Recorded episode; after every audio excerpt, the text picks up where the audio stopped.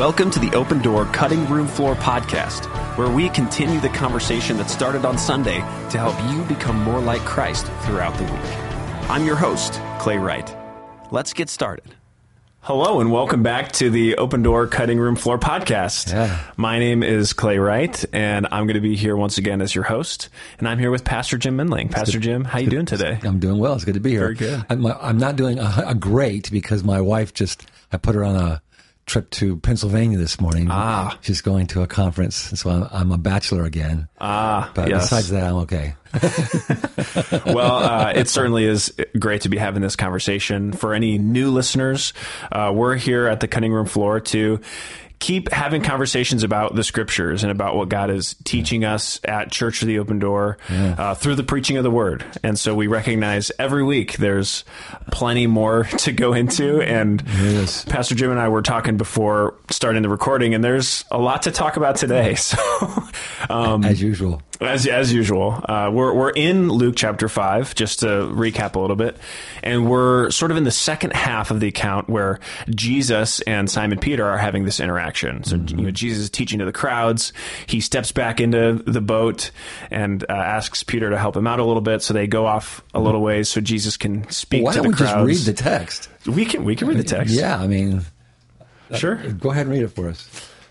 Yeah, so um, we'll pick it up. the The sermon was focusing on verses eight through eleven, but mm-hmm. I'll start. Where, where should we start reading? Back in verse four, maybe. Okay. When he had finished speaking, he being Jesus, he said to Simon, "Put out into the deep water mm-hmm. and let down the nets for a catch." And Simon answered, Master, we've worked hard all night and haven't caught anything, but because you say so, I will let down the nets. And when they had done so, they caught a large number of fish that their nets, such a large number of fish that their nets began to break. So they signaled uh, for their partners in the other boat to come and help them. And they came and filled both boats so full that they began to sink. When Simon Peter saw this, he fell at Jesus' knees and said, Go away from me, Lord, for I am a sinful man. For he and his companions were astonished at the catch of fish they had taken. And so were James and John, the sons of Zebedee, Simon's partners. And then Jesus said to Simon, Don't be afraid. From now on, you will fish for people. So they pulled their boats up on shore, left everything, and followed him. This is the word of the Lord. Thanks be to God. Yeah. uh, that's such a fun little liturgy.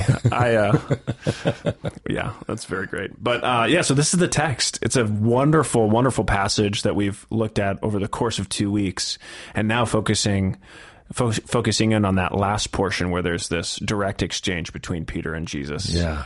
Um, now, you, you made mention uh, of something early in your sermon where, uh, because we, we've talked about the chosen quite a lot on the show, and it just it was we pulled out some some things that we think they do helpfully. Yeah. But you mentioned there's in this uh, scene in particular, there's quite a few differences. Yeah. and so I wondered if you could bring us into. I didn't have a chance to watch it and try to see if I could count. I think you mentioned twelve differences, least maybe. 12, yeah. But um, it sounded like you had spent some time thinking about that. Can you bring us into uh, what you're th- what you think about there? Yeah, well, um, I had um, I've been looking for some time in in Luke uh, for a good time to show a clip from The Chosen because I'm such a big fan and, and I've made no bones about it in in uh, sermons that I recommend it. I love it. I think it's fantastic. I don't think I've ever said anything negative about it. Maybe one one thing. Um, and I'm always surprised by the amount of people who either don't put their hand up or give me a blank look, who after all the recommendations I've made still have not seen it. Or actually people that I, I point blank have said, have you seen The Chosen yet? And they're like, no. You know, I'm going to. I'm like, oh my gosh, what, what are you waiting for? You know, because it's so good. Yeah.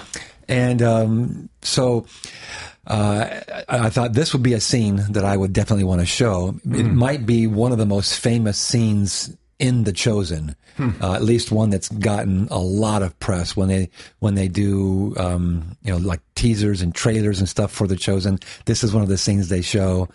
Uh, it's definitely one that I love, and um, and it's just it, it just captures this incredible, miraculous moment in a really cool way. And so um, I I had Tim Gamble, our tech guy. I, saw, said early in the week, you know, hey, you know, cue that up. I want to show you know this part of the, this how much of the video from this timestamp to this timestamp, and Tim got all queued up. And so then during the week, I I was uh, I, I watched the video again, and all of a sudden I'm like, oh my gosh, that's not what said the text says, mm-hmm. and that's not what the text says, and that not that not either. And and all of a sudden, I just started seeing all these different. So it wasn't something that I was, you know, studying necessarily, but just you know because I was you know more increasingly familiar with the text, mm-hmm. studying it to preach it, I began to think you know, more critically about, you know, how accurate is the depiction. Mm-hmm. Um, and of course, one of the things that's going on with the chosen is that, the, and especially a scene like this, they are combining, uh, you know, some things from Mark, some things from Matthew, um, you know, maybe maybe even little thing from John. So, so it's kind of a compilation versus right. some of the Jesus movies in the past. You know, like this is all based on the Gospel of Matthew or this is all based on the Gospel of John. And in some cases, it's literally word for word. Mm-hmm. You know, they're just giving a visual depiction while somebody, while we're, literally you're hearing every word from the scripture. Yeah. And that's got, it's, that's a cool um, genre. It's a cool uh, approach. That's not the approach of the chosen. Mm-hmm. And so, you know, just like we want to interpret the scripture based upon why it was written, the purpose for what was written, I think it's also wise for us to remember when we come to something like The Chosen, it is not intended to be a replacement of Scripture. It's not intended to to perfectly depict everything that's happening in Scripture. It's an attempt to try to create some cultural context, some mm-hmm. visual context uh, for something that's co- completely oral and written. And uh, some people are actually against that from the get go. Right. Because they say if you put Jesus in a painting, you put him in a drawing, you put him in a film, you have broken one of the Ten Commandments. You've, you've created an image of God, you know. Uh, you've created what's what's the commandment? Uh, you shall not create any graven image yeah, before so you, me. You, it means you don't carve yeah. something, mm-hmm. you don't sculpt something, and so right. if you do that, then you're you know you're breaking a commandment. Well, to me, um, when when the incarnation happened, you know, God gave Himself a face. Mm-hmm. he gave Himself, you know, a a an image, and so now we know what Jesus looks like. At least they did. But you know, because God made Himself flesh, that's I think gives us permission to paint Him, draw Him, depict Him in a certain way. Mm. So yeah. that's just my opinion. So looking at this text I thought, man, I don't know that I want to show this after all, because because it's so visual and visual mm-hmm. is so powerful. I'm afraid that that may dominate people's mind and therefore interpretation yeah. of the passage instead of the text. So I, against my previous, you know, desire, I decided not to show it. Mm-hmm. Um, and so, you know, here's here's a couple examples uh, I wrote down a couple things. Um, the most obvious one is Jesus clearly calls Peter out into the deep, but if you watch the episode, it happens in the shallows. Yeah. The, Zebedee, the father, and James and John literally come running uh, across the beach and then into mm-hmm. the water, and they're standing in, I don't know, calf deep water. Right helping these fish get pulled into the boat. Yep. You know, so that's one of the most, and because this series is called Into the Deep, that's that was the first thing I noticed. I'm like, wow, this kind of ruins the whole Into the Deep. You yeah. know, they're in the shallows actually. Um, here in this um, uh, text, uh, Peter calls Jesus Master, uh, Epistasis, and then Curious, Kyrios, Lord. Whereas in the Chosen, he calls him teacher. Um, uh, there's a difference there, and there's a distinction there, and, and, I think it's it's very common for people to call Jesus teacher, mm-hmm. and some people to even call him rabbi, and so it's it's very biblical, very gospel centric to call Jesus rabbi or teacher.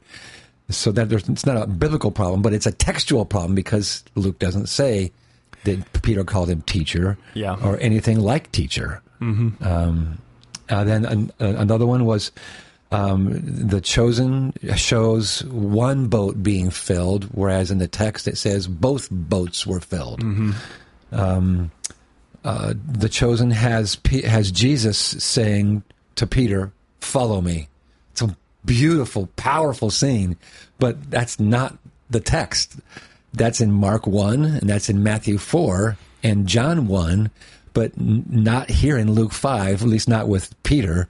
He says to uh, Matthew, Levi later on, "Follow me." But in this account in Luke five, first eleven verses, which is the calling of Peter, Jesus doesn't literally say, "Follow me."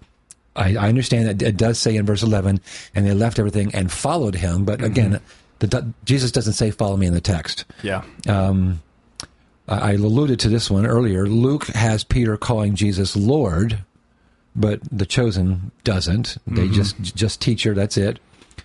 Um, uh, Dallas Jenkins, the executive director, puts all kinds of words in Peter's mouth, and th- and they're beautiful, and I think they're biblically, contextually accurate. Yep. Um, Maybe maybe a little bit of a stretch with John the Baptist, but that's that fits the chosen theme. But anyway, it's not. There's certainly not anything anti-scriptural or unscriptural about Sure. it. It's just again, it's expanding what's actually in the text. Yeah. Yeah. Uh, there's a big one. Uh, Dallas Jenkins puts in the mouth of Peter, you know, you are the Lamb of God. Mm-hmm. Where that's John the Baptist is the only one that says that, and um, I don't know that I've never seen anything in the language of Peter that would lead me to believe that he would say that. Yeah, it's not yeah. a problem. Jesus is the Lamb of God, Right. But uh, you know, uh, anyways, you know, so. Yeah, so- there's all these little inconsistencies Yeah. that they're not. You know, so, so uh, tell us. You know, keep keep going on the sense that.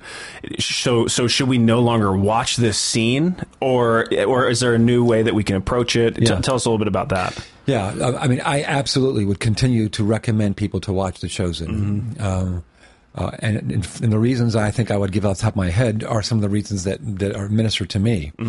Is uh, it does get me thinking about what does the text say, Right. Which is what I, I want people to do.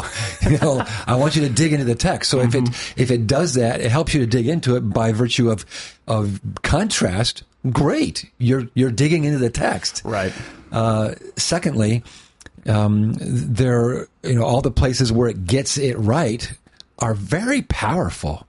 You know, the the interchange where in, in the in Luke it says he fell at his knees and said, "Go away from me, Lord. I am a sinful man." Okay, you can read that in a very uh, "Go away from me, Lord. I am a sinful man," or you can read it more um, interpretively because you know the, the text Yeah. does not say and his nose was running and snot was running down his face and he Mm-hmm. had big tears in his eyes all it says is blandly go away from me lord i'm for i'm a sinful man so i think good interpretation is to show peter crying Yep. is to show peter wrecked mm-hmm. you know he, he he's ruined. He, for him to say, "Go away from me," what's going on? Well, what's going away is the very human interaction of Peter realizing his sin in the in front of another human being who also happens to be God. But and there's a this this dynamic uh,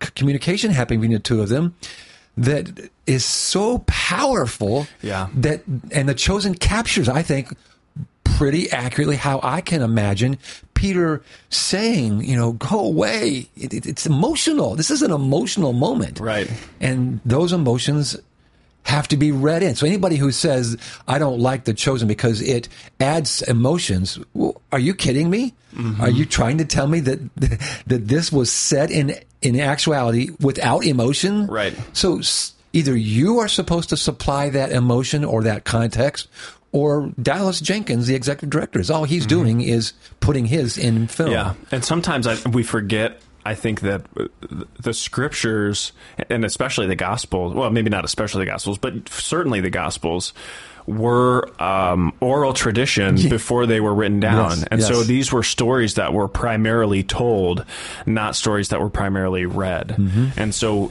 you know, when you're hearing this story, you know, there's there's there's no director's notes, right? They, they didn't write it down like a script to be read, Right. Um, but that might have been fair game potentially, you know, Sure. for them to because because when you're hearing a story.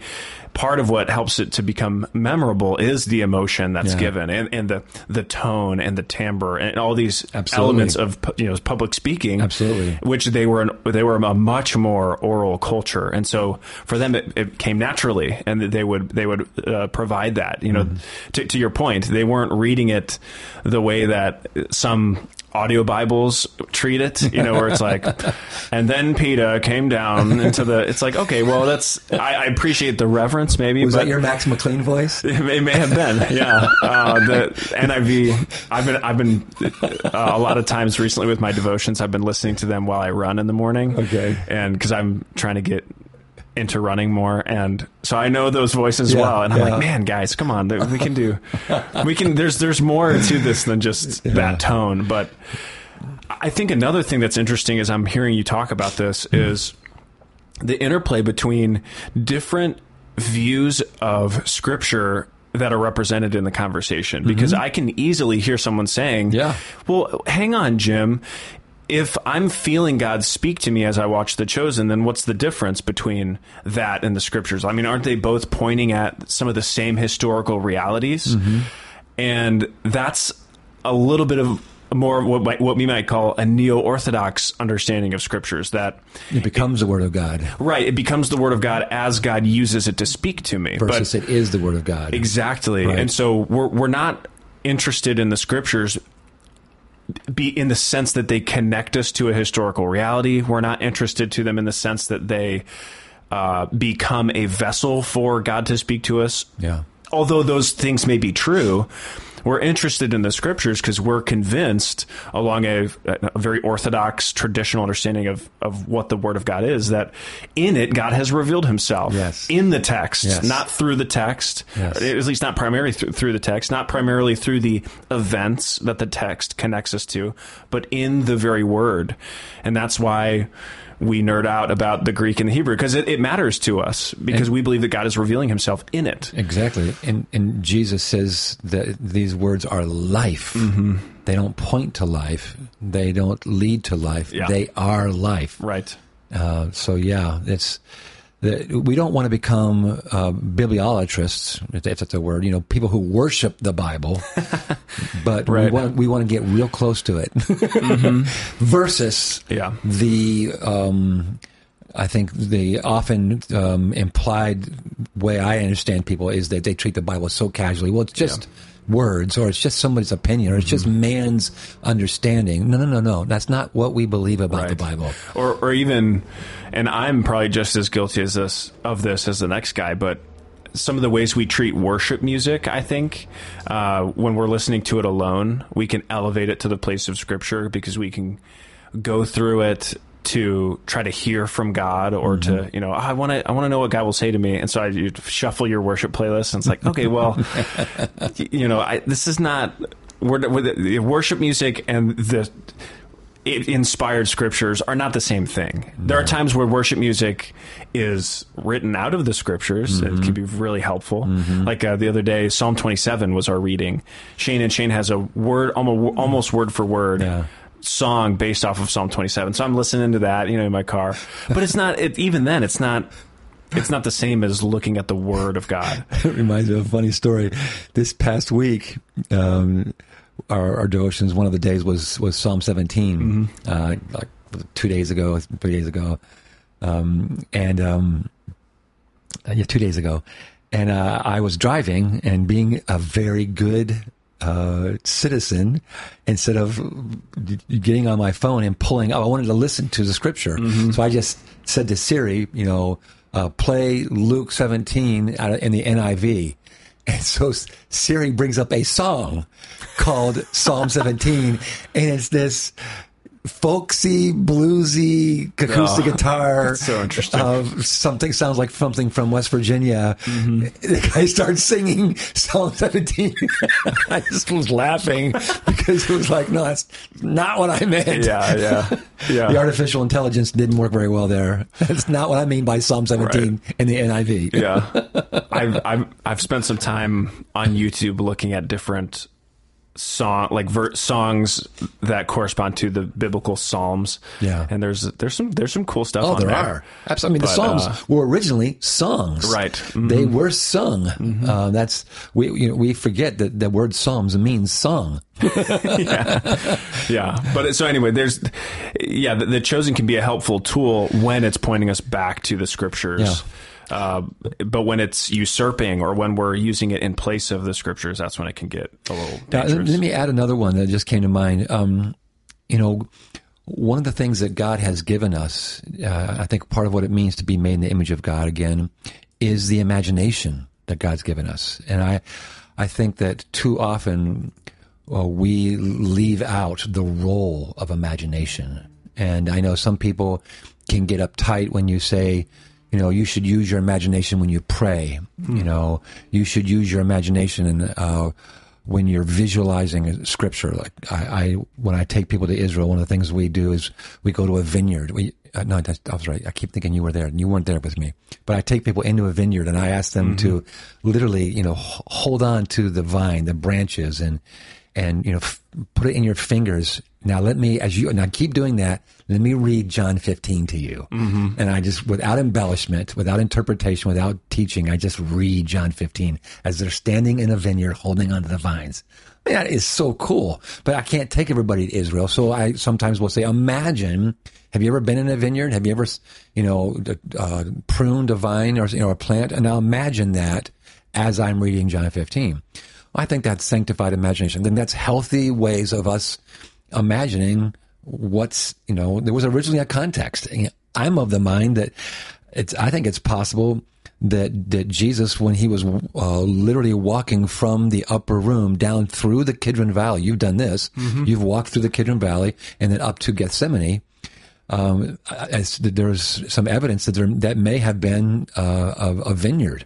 Yep. And so, is it possible that John Jesus leaves the upper room recorded for us in you know like 13, 14, and then you know, I think at the end of chapter 14 it says, "Let's leave this place," mm-hmm. and he walks down through the Kidron Valley, and maybe in the in the mm-hmm. moonlight, there's the, he sees the, the the vines, and then uses that as a teaching illustration. I mm-hmm. can't prove this, but it, it's very easy for me to imagine because Yep. Jesus says, "Look at the birds." He points to you know, look at the flowers. So he used nature around him to teach, and so since Jesus used visuals to teach, I think we're in the same spirit when we reproduce the context, the visuals, to aid, to imagine, to more deeply enter into the text. absolutely And when when I do that, it's very meaningful to me. Mm-hmm. And this is one of the reasons I rant and rave about the chosen because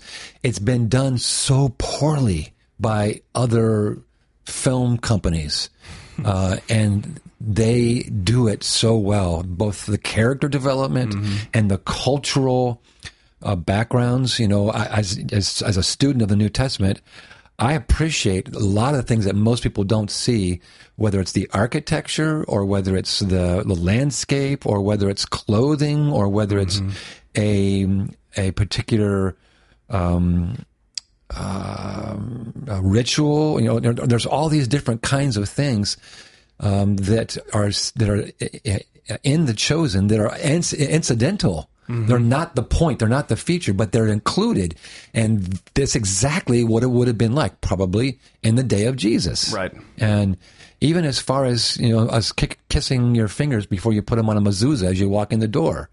You know, where is that in the in the scriptures? Well, it's in Deuteronomy six. You know, actually, as a result of Deuteronomy six. Um, but um, uh, these these are this is another reason. Then a final reason I think for me is is that there have been so many times where I have watched a episode of The Chosen that I knew that text inside out. I had prayed it, I had studied it, I mean, I've memorized some of it, I'd preached it. I was very, very familiar with the text. And watching it, the dramatization of it m- made me fall in love with Jesus mm-hmm. all over again. And uh, there are multiple scenes in The Chosen that I just weep, even though I've seen them four, five, six times. and I have this little thing going in the, in the back of my mind. Will I cry again? And then it ambushes me. You know, I'm just like the compassion of Jesus, you know, the power of his love, you know, I, and, you know, it's, it's helping me worship Jesus because I see depicted the love, the compassion, the, the fierceness, you know, whatever it is that's, that's, that's capturing me. So, anything that anything that in, instigates worship is a good thing.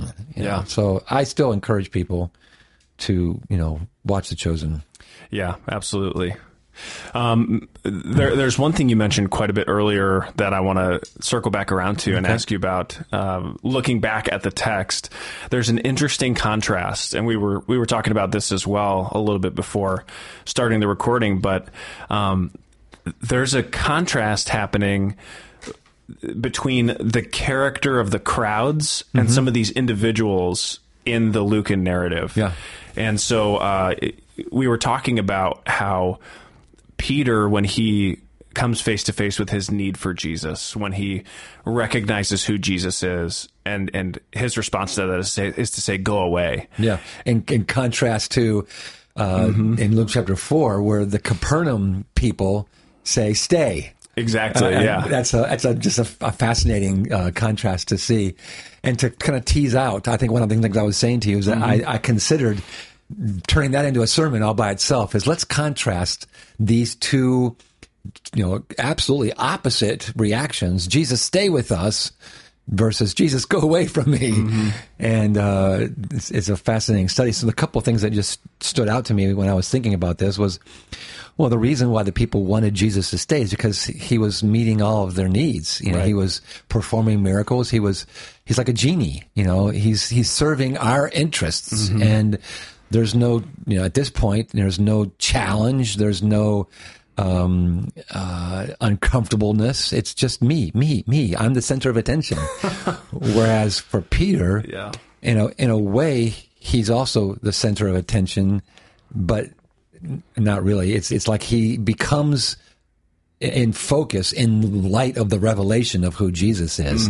And now he is in a way the center of attention because he realizes his sin and uh, the, the, the idea of his sin being exposed becomes such a central thing. It's just too much overwhelming for him. And so, you know, it's classic. We want a Jesus that meets our needs. We don't want a Jesus that points out our sin. You know, stay with me, Jesus, and fill up my bank account, work out my, whatever job I want, you know, make me get the right parking spot, you know, and, and take care of me, Jesus. Do all the stuff I Yeah. want. Um, but Jesus, go away from me if you're going to point out my sin or my, my pride or my selfishness. I don't want that Jesus. Which you know, brings me back to one of my favorite um, phrases is that we, we in America, we love a, sh- a golden corral Jesus. Uh, we, we we like to go and take a little bit of this, a little bit. Of, I don't want that part of Jesus. I'll just leave that there. Yeah. And I, it's it's what we call that uh, is a smorgasbord or a Uh, buffet. yeah, buffet, So I, right. get, I get I can pick and choose what I want and what I don't want, and that's what we do with Yeah. Jesus all the time, especially in America. Of course, I'm more familiar with America, North America. Yeah, it's yeah, and, and it's hard because there's a sense in which it's natural, Mm-hmm. but it's the it's the part of our nature that has been corrupted. you know, you know, we we we want things to go well, um, and I- that's a yeah, that is a theme. And I'm that's why seeing I- more and more. That's why I I love to talk about sin as self-centeredness. Yep. I think that's a really it's good Lutheran theology, but it's also I think really good a biblical understanding, and I, I think it helps people get away from sin only as being well. I told a lie, I lusted, I coveted, you know, I broke a commandment. Yes, those are examples of sin, but but I think more clearly and more accurately, those are symptoms of a deeper problem, and that Oh, deeper yeah. problem is I am radically self-centered. I'm egocentric to the core. Mm-hmm. And of course, that's my biggest problem with God is that God claims that he should be the center. Well, no, I, want to be the center. and uh, that's, that's sin right there. Yeah. And then it shows up in me stealing and lying, coveting, lusting, and other things. Yeah. Yeah. Yeah. Ah, man, it's so there's so much there because we want to.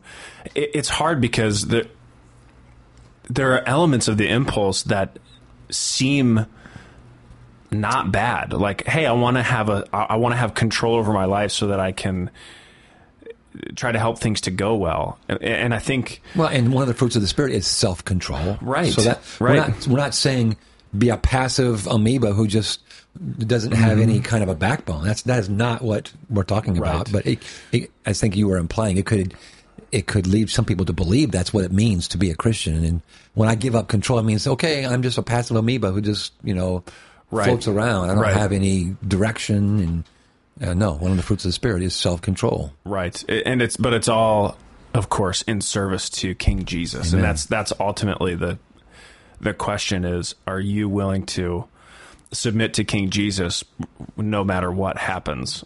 Um, you know, come hell or high water. Yep. Uh, and that's that's all. And I, I think one of the reasons we in America struggle with that a lot is because we have um, been blessed with a lot of comfort. honestly, Well said. Uh, yeah, well said. That's a good. That's a good insight, Clay. when I was Yeah. when I was in high school, I or maybe it was it was early college. I spent a day like thinking about, man, if I was going to write a book or an article or something like that, just out of ideas that have been meaningful to me, what would I do? And one one idea that I had that I still remember was um, writing it on the theme of being comfortable enough to struggle and like how hmm. our comfort and our uh, lack of existential threats in America have have created a society where we hmm. can create lots of problems, or we can we we have, we have time to you know realize all of these deeper inconsistencies within ourselves, hmm. and it you know the, the more time we have to sort of self reflect, the more we realize, hey man, there's not a lot there, there's a lot going on, Yeah. and it's not all good. Sounds like a Shane Claiborne book.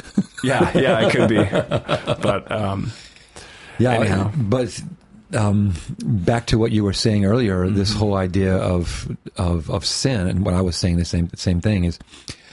Uh, That's one of the places I got pretty amped up in the sermon, and someone Yeah. said to me afterwards, "They're like, man, you just you got really amped up about the whole sin.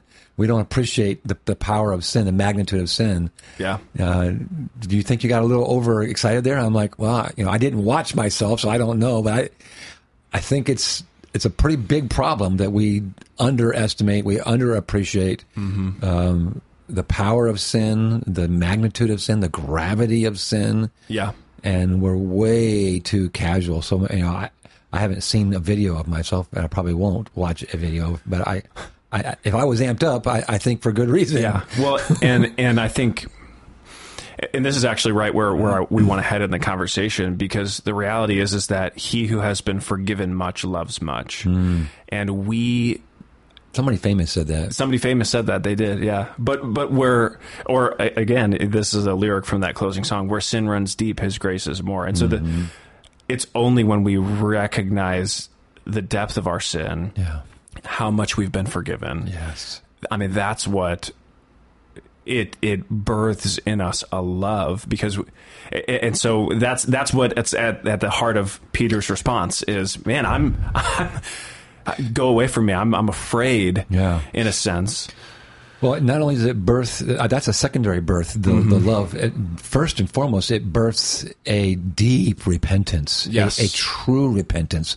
And I think we also, as a country, struggle with that. I think mm-hmm. we think I'm sorry equals I repent.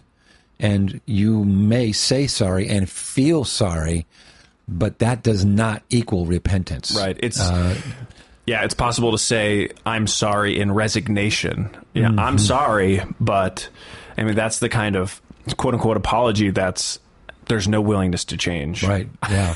or I'm or I'm sorry for the consequences. Uh, I'm sorry uh, that this happened. Um, but that's just not that's not what repentance is. Repentance is is this being you know I used the word ambush before. It's being ambushed by um, a, a, need for a completely deep change, a 180 degree turn. I, you know, it's a change of mind. It's a change of of perspective, and I I realize that you know I have offended a holy God. I have done wrong. I have committed a sin and and I own that versus mm-hmm. the, the, the previously my mind was, you know, take care of me. I'm I'm important. I'm I'm egocentric. I'm in, as repentance is to change my my mind about God, about sin, about me, about what I've done, and and then and to you know own that and um and to turn. That's that's that's a huge part of repentance. You can say I'm sorry, but never change direction, mm-hmm. never turn from your sin. Mm-hmm. And one of the deep parts of what repentance means is to turn from that course of action, turn from that way of looking at God or me or people or this this yeah. action, and to turn towards God.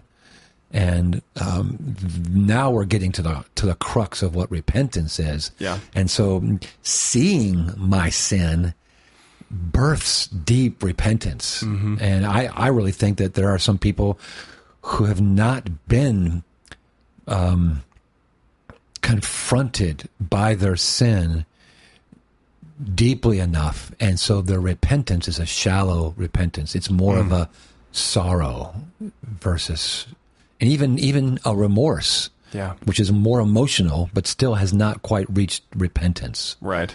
Um, and, and, of course, that's one of the it's an and it's a, it's an answer to a question that I wanted to ask, which is you you said at one point everyone needs to have a moment where they mm. are gripped by mm. the depth of their sin. Right, yeah. Or the depth of their sinfulness. And I think one reason why that is is because it's what leads to repentance. Yes. But um you know, how, I, I think someone could also ask because we have some really incredible, I think, Good Friday services that help us to grasp the depth and the gravity of sin. Mm-hmm. That's yeah. And yet, a lot of time I've heard a lot over the years. People ask, "Man, is that is that healthy to uh, periodically return to?"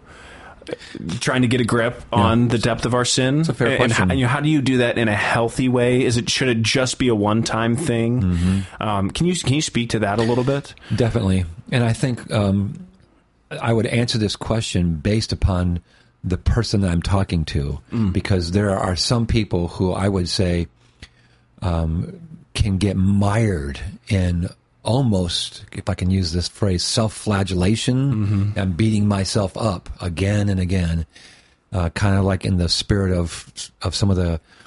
Uh, I was going to say caricature, but I think it's actually happened where people would, I shouldn't say I think it's, I know it's actually happened where people would, would flog themselves, would cut themselves, would do physical damage to themselves as a way of mortifying the flesh, as a way of, of, you know, me feeling the effects in my body of the the effects of sin. So mm-hmm. I that's the way I. It's a it's a real Catholic thing for some Catholic orders, and I think it got way way out of control, and it became almost a coping mechanism mm. for dealing with my sin.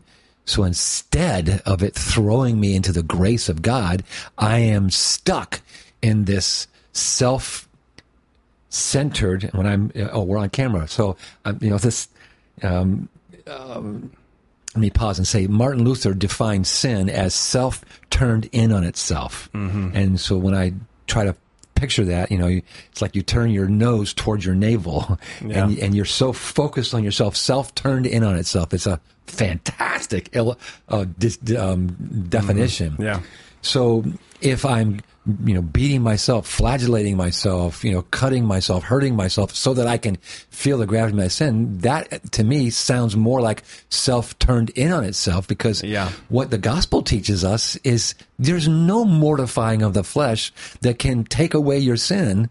You know, it's, it's the grace of God. So God only convicts us of our sin and points out our sin to bring us to grace. Yeah. And to, to realize, No, sin is a really big deal. Don't treat it lightly. Right. Um, but grace is even a bigger deal.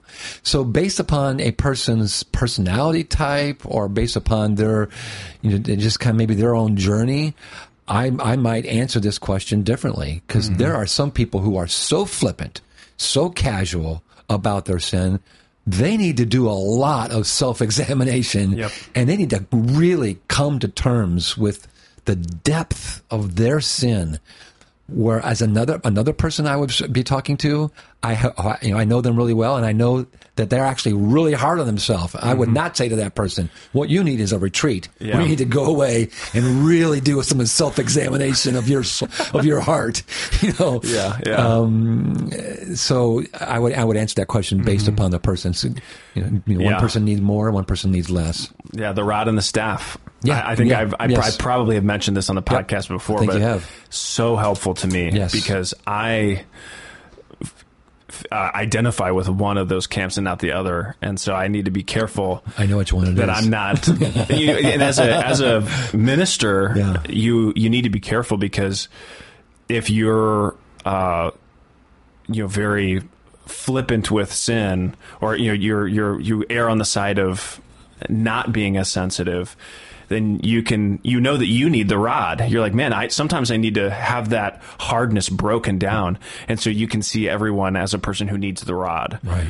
uh, versus on the other hand, if you're a person who is feeling like you're always down in the ditch and you need the, the staff to guide or to lift up. Yes. And you can always use the staff to guide and lift up, and then you run into a person who's hard-hearted, and they're like, "What are you doing? Stop! I, this is this is it feels too soft to You're, me." you're coddling sin. Yeah. No, no, no. But also, and there's there's another thought I had while you were talking about the self-flagellation that it's it's interesting to me because in the Old Testament, as we're reading through, we just read about um, Prophets of Baal. No, not the prophets Oh. of Baal. Well, well, yes, that. But uh, I was more thinking of the servants of Hezekiah going out and meeting the people who are. And this, there's a speech, yeah, Yeah, and yeah.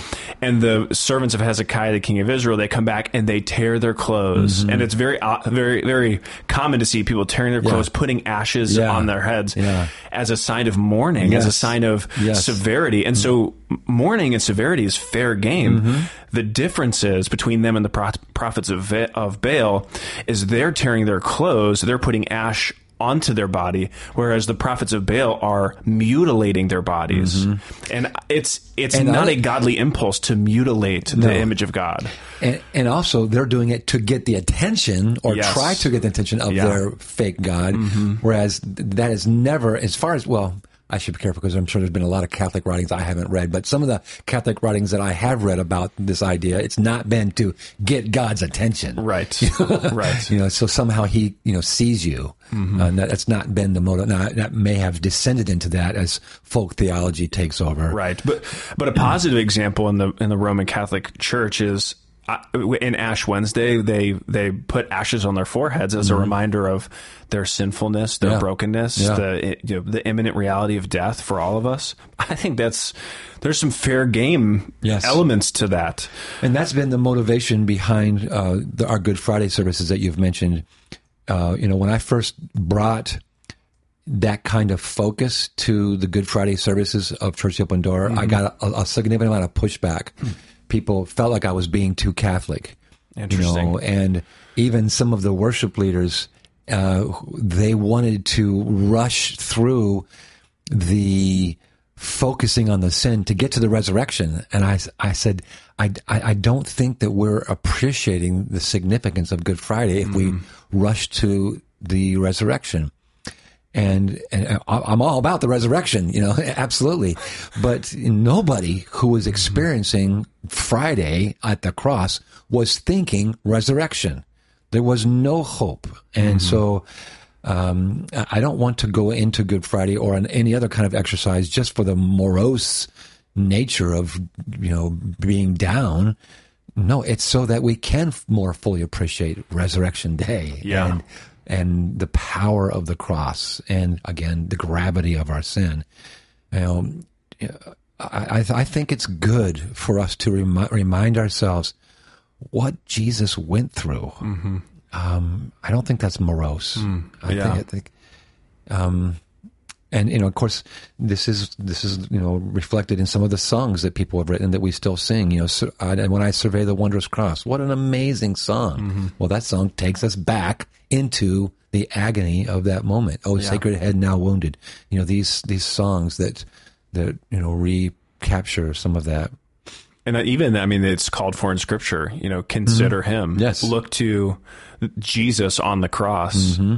Uh, so that you may not grow weary and lose heart. Yes. Uh, in your battle against sin, you have not yet struggled to the point of shedding blood. Right? I think those are. I All think it's Hebrews. Hebrews twelve. Yeah. Um, yeah, and I'm also remembering this prayer from the Valley of Vision, which is a, a, a book of prayers written by a bunch of Puritans, and it's called "Yet I Sin." And there's a line in it that's considering our sinfulness, and it's praying, "Work in me a more lasting repentance." And that's the Great line. That's the, the drive Yes. back to Yes. um, that's that's part of the benefit, and so I, I think um, it is it is healthy. I I, I, think so uh, to periodically return and to remember. Um, Go ahead. Finish your sentence. but I think it obviously can get can be overdone as well. Yeah. And I think, don't forget, we're, we're talking about a sermon that was preached on Sunday. Mm-hmm. So the nature of preaching should include um, reminding people of the gravity of sin. Yeah. The nature of preaching is declaring the gospel, declaring what happened on the cross, declaring the nature of sin, and uh, inviting the Holy Spirit to use that declaration of the gospel in all of its fullness to convict new people of their sin and to convict uh, people who've gotten casual about their sin of their sin. Again so we can receive forgiveness you know drink deeply of his forgiveness his grace. And so uh, the, the very nature of preaching itself almost you know requires if, if there's never any sermons about sin its gravity it's the fact that our sin put jesus on the cross. I'm, I'm like well, you have a crossless gospel you know? Yeah, It's- it's exactly. like, you don't even need the gospel. The, the mm-hmm. is not necessary if there's no sin. Right. or if sin is a small thing. Mm-hmm. You know if it's just a self-improvement plan we don't need the gospel. We just need some good psychology. That's right. Yeah, yeah, and, and another way I've heard it put is that the problem of sin is a part of the irreducibly complex gospel. You, you, you can't Absolutely. you can't remove that element because it makes the rest of it nonsensical. there's no such thing as good news if we haven't first heard of something called the bad news Yeah. Right. Yeah, that's that's that's really wonderful. Um, and, and so there's another element of uh, Simon Peter's response to Jesus that I was thinking about as I was as I was listening to the sermon on Sunday, and it's similar to what we've been talking about, but it's the interplay between Simon Peter's response and then Jesus saying, "Don't be afraid. Hmm. Don't be afraid, Peter." Hmm. And yet throughout the scriptures, there's this theme of the fear of God, which mm-hmm. is used exclusive, I think, exclusively as a positive phrase. That you know, in, in the Proverbs, it says the fear of the Lord is the beginning of wisdom, yeah. uh, and and and yet you have these moments where Peter seems to be having some f- fear of God in a sense, and mm-hmm. Jesus says, "Don't be afraid." So, mm-hmm. how, how do we, you know, what was what was inappropriate about Peter's response, or was it was it appropriate, and how, how can we understand this idea? I I think it was appropriate mm-hmm. given, th- if I can use this phrase, given the moment it was in in the continuum of salvation history. Let me unpack that. when we talk Yeah. about salvation history, we're talking about mm-hmm. the fact that you know the Old Testament looks toward the cross. Yes. The the Gospels describe the cross, and the epistles kind of look back and explain the cross, mm-hmm. and the fact that that God has been working redemptively in the world, really from the, the very very beginning.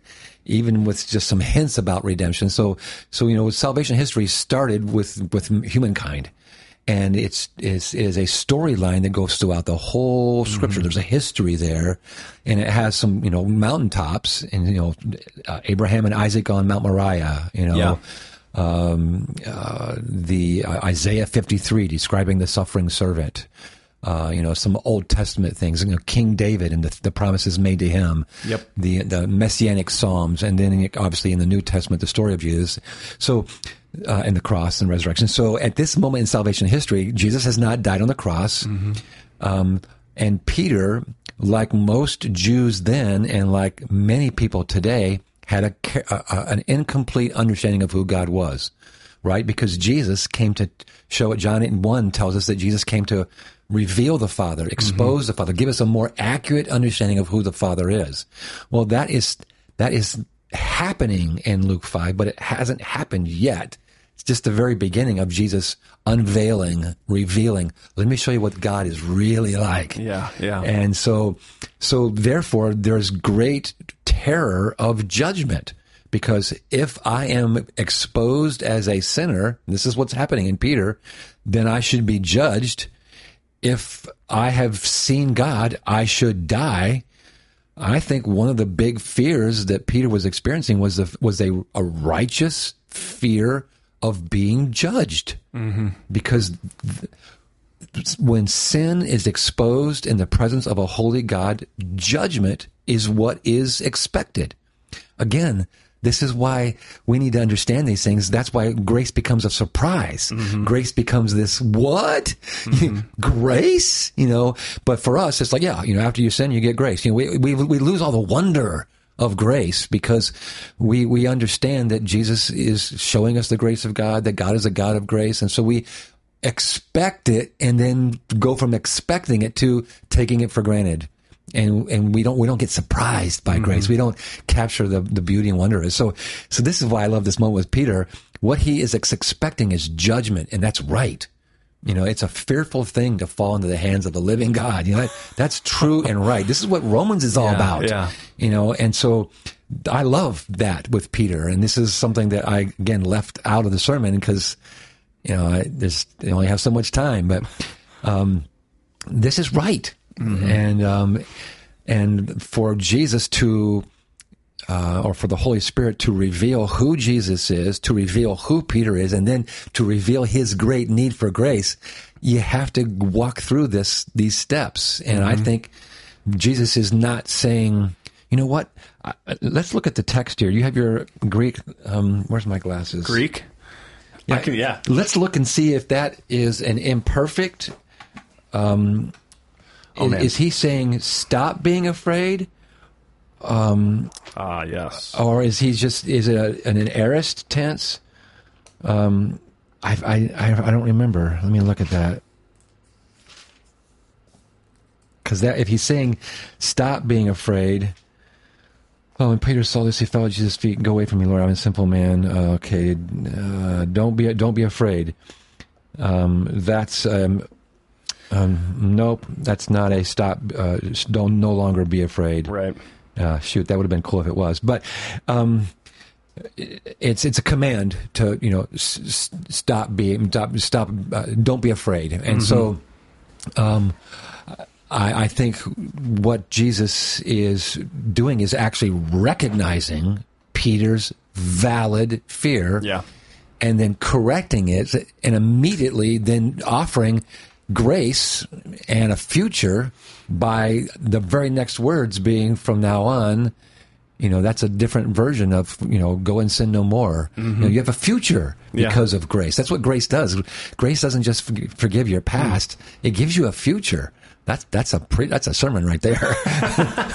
yeah. Uh, and you know we love to talk about grace forgiving our sin and, and mm-hmm. washing away our past, but we should talk more perhaps about the future that it brings. Automatically, because of the power of grace, I now have a future. Yeah. And that's what Jesus is saying to Peter from now on. What? From this moment of grace, mm-hmm. that, that we've, yes, we recognize you're a sinful man, but don't be afraid. Your sin is not going to lead to judgment because I'm here to forgive you of your sin. Whew, I'm getting excited. Amen. Yeah. Yeah. and, uh, I've, I've always, uh, the, the best explanation of, of the, of the fear of God that I've ever received focuses on how God has every right to judge us when Absolutely. we sin. And and that's that that can be like a healthy fear, mm-hmm. uh, and yet the love of God demonstrates that He chooses not to Yeah. destroy us and cast us off. Yeah. He chooses to welcome us in, and so every every time we sin, we can uh, remember this reality that every time we sin, God, by all rights, could send us away, Yeah. And yet He chooses not to. Yeah. He chooses not to. Amen. That's exactly which brings right. us back into God doesn't into owe worship. us Yeah. anything. Know, he has to forgive us.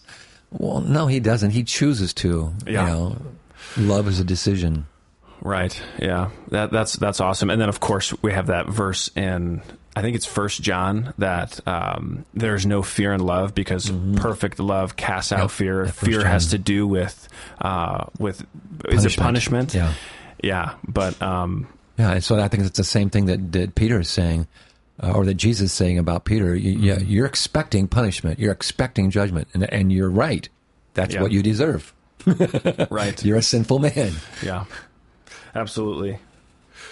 Um, so there's a there's a couple other questions I wanted to get into that have to do with uh, what you talked about as sort of the more traditional or, or uh, an- another common way of interpreting the last words of Jesus to Peter in the text, which is from now on, you know, from now on, from this point of from this point of grace, like we were just talking about, I'm going to make you uh, fishers of men, and then the response of the now disciples, where they leave everything and follow Jesus. Yeah. So there's two elements here. The first is uh, Jesus saying, "I'm going to make you fishers of men," and, and you made, made some comments about that. So that that's the first one, and then Yeah. the second is they left everything. And so, in, in terms of the first.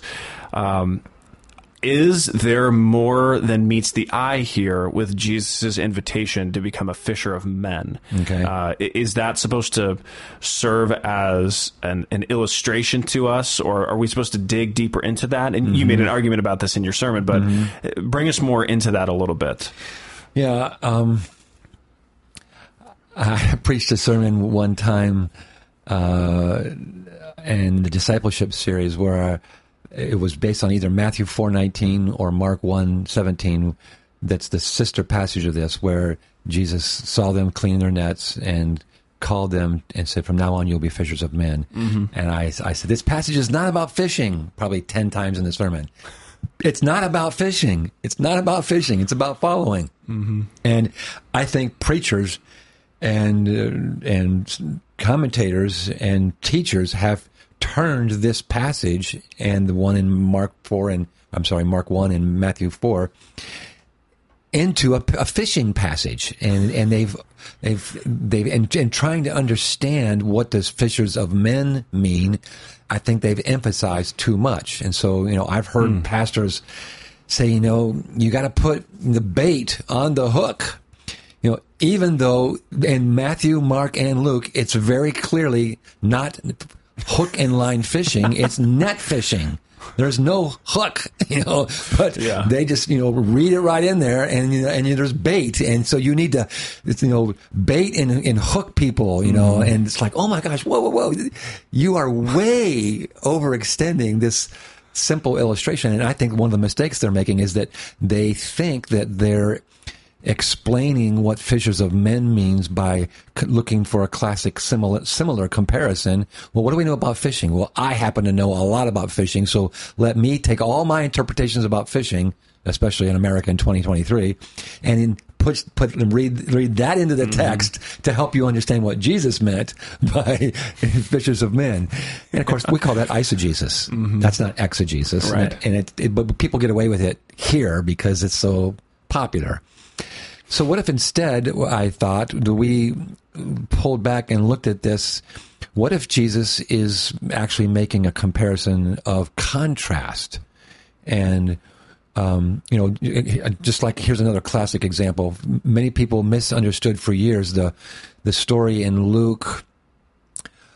Um, is it Luke 11 where Jesus talks about the person who goes to a judge and pleads to the, the judge and Yeah. uh, and then uh, uses that as an illustration to talk about you know, when you go to your Father in heaven, you know He will forgive your sin and He'll hear your prayer and people who sometimes will turn that into a, God is depicted as the judge who you have to twist his arm to get him to hear you. And finally, if you plead long enough, he'll give you justice. No, that parable is n- and that story is not a story of similar similar similarity. It's a story of contrast. Mm. God is in contrast to the judge, mm. and when you see that, it completely opens up the story to a different interpretation. And I think the same thing is going on here. Is that Jesus is is creating a contrast of Yeah, wow. of we're we're leaving that world. We're not. There's not a continuation of it. We're leaving that world, and the, you know, as, as I spelled out, the things that you focused on are going to be different. Now you're going to focus instead of fish on people, and, and I just pulled out a bunch of different contrasts that Oh, yeah. um, that help us understand how he was using that figure of speech. Yeah, so Jesus, when they when they put down their nets, Jesus didn't say, "No, no, bring those. We just got to expand them." You know, he wasn't. Uh, I'm going to show you how to throw nets over people. yeah, yeah, no, no, no. And, I, and then I got more mileage out of that by saying I, I personally think that if, if he had come on a bunch of of construction workers or accountants or you know others, he, might have used a metaphor that fit their world. Sure. you know because nowhere else does Jesus use this language of fishers of men. Mm-hmm. He doesn't remind them. You know, and guys, remember we're fishing for men here. You know, let's let's get back to this main metaphor. No, it was a metaphor that fit the moment. They've got nets in their hands. they're, they smell like fish. They're, st- they're standing around or in boats. And Jesus just geniusly uses the world they understood to say, this is, you know, going to help you see how I'm launching you into a whole new world. Right. And, yeah. and, you know, and, and there's also the contrast of, you know, you used to know a lot, you know, you, you know everything there is about fishing, but you don't know nothing about people. So I'm going to teach you. That's why I like Matthew and Mark's version. I think they say, I will make you. He says, I will make you to be fishers of men. And, and the word make there, I think is poieo, the word shape and form. Yeah. I'm, I'm going to, I'm going to create, you know, and shape. And that's a good discipleship word. Yeah, absolutely. Um, to, to turn you into something different than what you are now. Right, right. Yeah. Yeah. And so then the, the second element in that exchange toward the end of the passage is in response to Jesus, they, They left everything. le- they leave everything. Yeah. And I, th- I think you mentioned this is one of the life group questions as well. But are we supposed to leave everything to follow Jesus? Yeah. Um, yes and no. Yep. That's how I would answer that. And again, um, you know, there are so many sayings of Jesus that can only be properly interpreted in their context. And so, um, you know, the, Jesus says to the rich young ruler, you know, go, you know, uh, uh, well, let's back up. He, he says to him, you know, um, obey the commandments, which I don't think means obey all 613. I think it means obey the, the main commandments of love God and love people. Well, I've done that. And Jesus must have smirked. Okay. Well, you know, if you want, then you want to be perfect, go sell everything you have and give to the poor. Why? Because Jesus realized that that was one of his ways of not loving God or loving people. He loved his stuff. And so, you know, Jesus goes right for the, the, what's the, uh, The jugular. The jugular. Thank you. you were reading my mind. Yeah. And so to him, he needed to leave everything.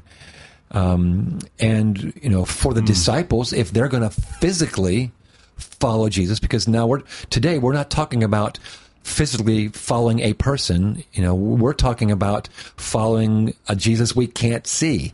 So this is why we struggle sometimes with following today because it's, it's harder in those days, it was really clear. If Jesus is walking out of this room, then it's real easy for us to see who's following him. If Clay gets up and follows Jesus, Clay is following Jesus. If I sit on my butt, I'm not. It's, it's real simple. Yeah. Well, Jesus is not physically in this room, and he's not walking out the door. And, and so, what does it mean to follow him today? Mm-hmm.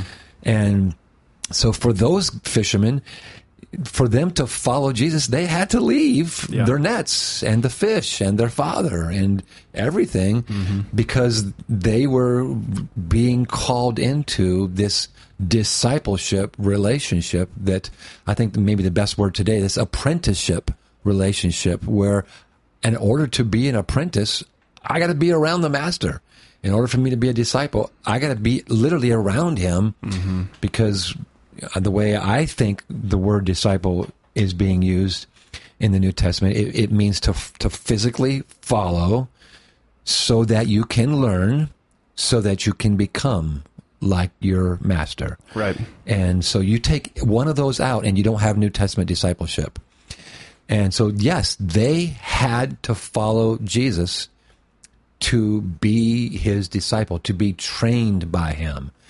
Uh, but today, what I need to leave is, and this is why I would say, I no, I don't need to leave my job in order to follow Jesus, but yes, I need to leave anything that is the center of my life. Mm. And so clearly, fishing was the center of their life. It was how they made a living. It was they they lived you know, there, and so um, in, in that respect, everyone needs to leave and cleave. you know, mm. needs to leave what's their idol, what's their focus, what they're living for, in order to follow Jesus. And I think one of the reasons we struggle with following Jesus today is we don't know, you know, if I'm not supposed to leave my job, then how do I? Then what do I leave, and how do I leave? I don't know how to do that. Yeah. So I, therefore, I don't know how to follow Jesus. And I think it's up to us as preachers and teachers to help spell that out. Yeah, um, yeah, it is really interesting, and, and you get this theme of of leaving everything comes up a couple other times mm-hmm. in Jesus' conversations with the crowds and with his disciples. Yeah, and there's there is a sense in which we forsake everything else for the Absolutely. sake of following Jesus. But pick up your cross and carry it daily. Right. And mm. and we're even forsaking ourselves in that sense. Mm-hmm. We're dying to self. Yes. But I think in our world it's it's easier in the sense that we're not physically leaving it all behind, but it's also more complicated in the sense that it really gets right down to the heart of things. Yeah. Is Jesus on the throne of my heart or is my family? Right. Uh, you know, he, Jesus famously says, if anyone does not hate their you know father or mother, mother, whatever it is. If anybody doesn't hate their family, then they're not worthy of me. Well, what is what is he saying? Mm-hmm. I, I, believe he's saying that if your family is sitting on the throne of your heart, if I you're trying you're right. to mm-hmm. invite me to uh, come into that dynamic, it, there's going to be a conflict of interest. Mm-hmm. You're not you're not actually following me. You're you're trying to fit me into yes. something else that's yes, driving I, the the course of things. That. And so it's like it's easier because we we can stay with our families, but it's harder because we have to ride this tension of constantly resubmitting ourselves to the lordship of Jesus, mm-hmm. um, which is also known as living surrendered. Oh, I like a, that phrase. It's a good one. We should use that more often. yeah, yeah. Um, so, a final final question here as we're wrapping up a little bit is um, the the whole sermon centered around this concept of revelation, mm-hmm. and we, we've talked about this a little bit when we were talking about. Um, uh, different understandings of the scriptures way at the beginning of our time. But um, in this interaction between Jesus and Peter, God is revealing himself to Peter, and that's what causes the tension in the interaction. Mm-hmm. And I think it's fair to ask and to wonder. So if, if if that's helpful, you know, we we want to know God better. We want to get to know Jesus. Mm-hmm. To quote a previous sermon series, mm-hmm. but how is God revealing Himself today? Uh, where can we come into contact with mm. God's self revelation? Mm.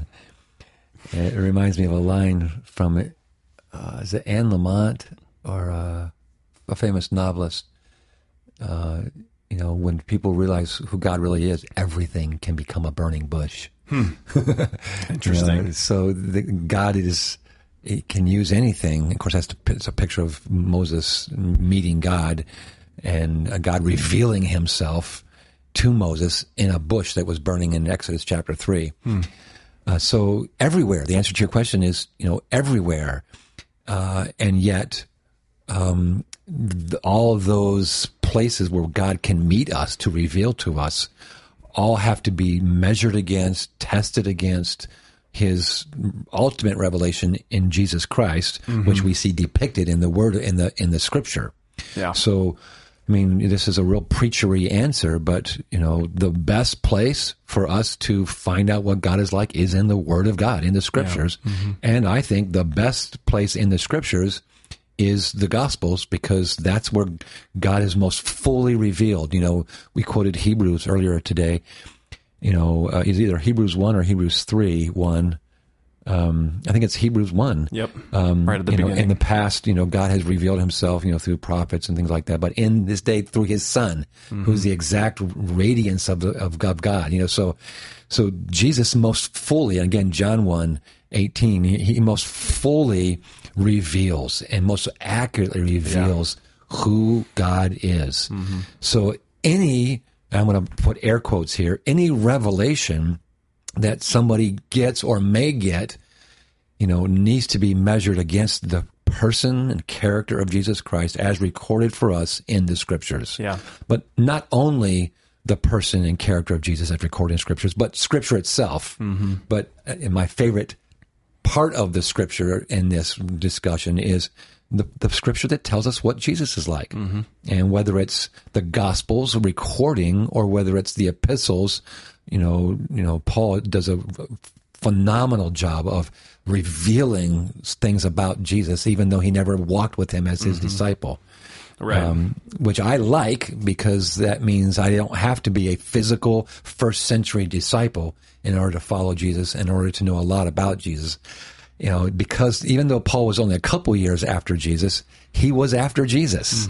And so he is the first person who had to not only figure out how to follow a Jesus you can't see, but to teach others. Yep. And that's what you and I do, Clay. We had to ha- figure out how to help people follow a Jesus they can't see. And well, you know, Paul keeps pointing us back to Scripture, pointing us back to you know even the Old Testament because the Old Testament prefigures Christ. So you know, Paul models for us. What do you do? You go back to Scripture and you you seek the the revelation that the Holy Spirit gives in Scripture, um, and then uh, then you walk with Him Exactly, And and, yeah. and and revelation one of my favorite sayings throughout my ministry is that revelation is an invitation to intimacy, mm-hmm. or revelation is an invitation to intimacy. And, and whether that's God revealing himself to Moses in Exodus 3, which is, hey, Moses, walk with me, or whether that's God revealing himself to Abraham in Genesis 12, hey, be, you know, walk with me, mm-hmm. or, or whether that's God revealing himself in Jesus. God doesn't reveal himself just for the show it's, it's it's his first step to say, "This is what I'm like, and I'm inviting you to know me, to walk with me." And the more we walk with God, the more revelation we get, the more we discover what His character is like, who He is, and so more revelation is given to those people who walk with God, who know God, who obey God, and likewise, uh, uh, less revelation and more unclear understanding happens when we don't walk with God, when we just come to church occasionally, or we just hear people preach about God. Um, no, we need to walk with God. We need to have a living relationship, and um, as we do, then then small r revelation happens. I say small r because Yeah, you yeah. know, we, want to make a distinction between people who say today that capital R revelation, which is what on the on the um, level of Scripture, Right, you know, right. is still happens today. No, no, there's only small. It's revelation, yes, Mm-hmm. but it's small r. It's not the authoritative, um, inspired word of God that we build Yeah. Mm-hmm. our lives and doctrine around. yeah, yes, exactly. Yeah, I'm glad you made that distinction because that's one that could be hard to Yeah. grasp, uh, especially when we only have a couple minutes to talk about it. But it's it's not the kind of revelation that leads to doctrine. It's the kind of revelation that leads to intimacy. Yeah. and, and that, you know, there's not. Those we- aren't totally separate. yeah, we don't mean to, to separate those two, but that we want Mm-hmm. to distinguish between the two. Yeah, yeah. The, the, there's an authoritative kind of revelation, but then there's the fact that God is pleased to reveal Himself. Right? He wants to be known by us, and that doesn't mean that you know, like like you can think of some quote unquote prophets throughout the years who would say, "I found a new revelation from God," like men like Joseph Smith, Right, right. Where it, you're they're they're changing things about the fundamentals of the faith, about what we believe about God. But then there's um, beautiful moments of, of people saying, "Man, I feel like God has revealed something about Himself to me. Mm-hmm. That's not it's not new, but it's and now it's mine. It's like it's very personal. Yes. uh, and I think that's that's the kind of beautiful, you know, like when whenever whenever I say, which I say seldom, but if I say God spoke to me, it's not this, you know, God didn't say, actually, you know, here, here's this new thing about me that you've never, you know, no one's ever thought about before. it's it's this. This is the God I am in your life. I'm I'm I'm with you. I'm in you. I'm Yeah. walking with you as you're walking with me. It's those sorts of, at least in my experience, that intimate. Well, moment. and I think sometimes there are branches of Orthodox Christianity that, in an attempt to try to keep people from getting off track into these revelations that lead people astray, Mm-hmm. Yeah. I think sometimes they turn God into a mute, who as if he can't speak anymore. Right. Mm-hmm. Well, God still speaks, and so you know there, we there, we want to be careful each side here. But Mm-hmm. God is never going to speak uh, in contrast to the accurate interpretation of His Word. Yeah. Um, and um, so, you know, I I worship and I live and I walk with I live with and walk with a God who is alive and who speaks and who you know he's you know he's a person and he it can be known. He's not mute. Yeah, yeah. he's not like he just only has spoken. No, he he's still speaking through his word. The word is living. And he's still speaking through, you know, a, the the preaching and the teaching, Exactly, that- and, yeah. Mm-hmm. and the community and sharing. Yeah. And so um, sometimes you know we, I want to be careful, but I don't want to to elevate the the, the word of God uh, in terms of revelation so high that that, that becomes the, the last time God ever spoke was two thousand years ago. Mm-hmm. Uh, so we have to be careful. Yeah, yeah. have to be careful. Absolutely. Well, and and just like you said, part of our prayer, part of our hope, part of the impetus of our ministry is that God might speak through through us, uh, you know, as we're Well, exegeting the word and all and, those and sorts what is. Mm-hmm. prayer if if God doesn't speak? It's it's I'm it's like it's like a a person visiting their their grandfather in the hospital in a nursing home who who because of a stroke he can't speak. So you're just you're talking to him, but he can't understand, or maybe he can understand, but he can't speak back to you. Mm-hmm. Uh, You know that's kind of a goofy illustration, but in a way, I think that's the way some people almost view God. Is I visit him, I te- I speak to him, but of course he can't speak to me because he's, you know, he's mute. right, right.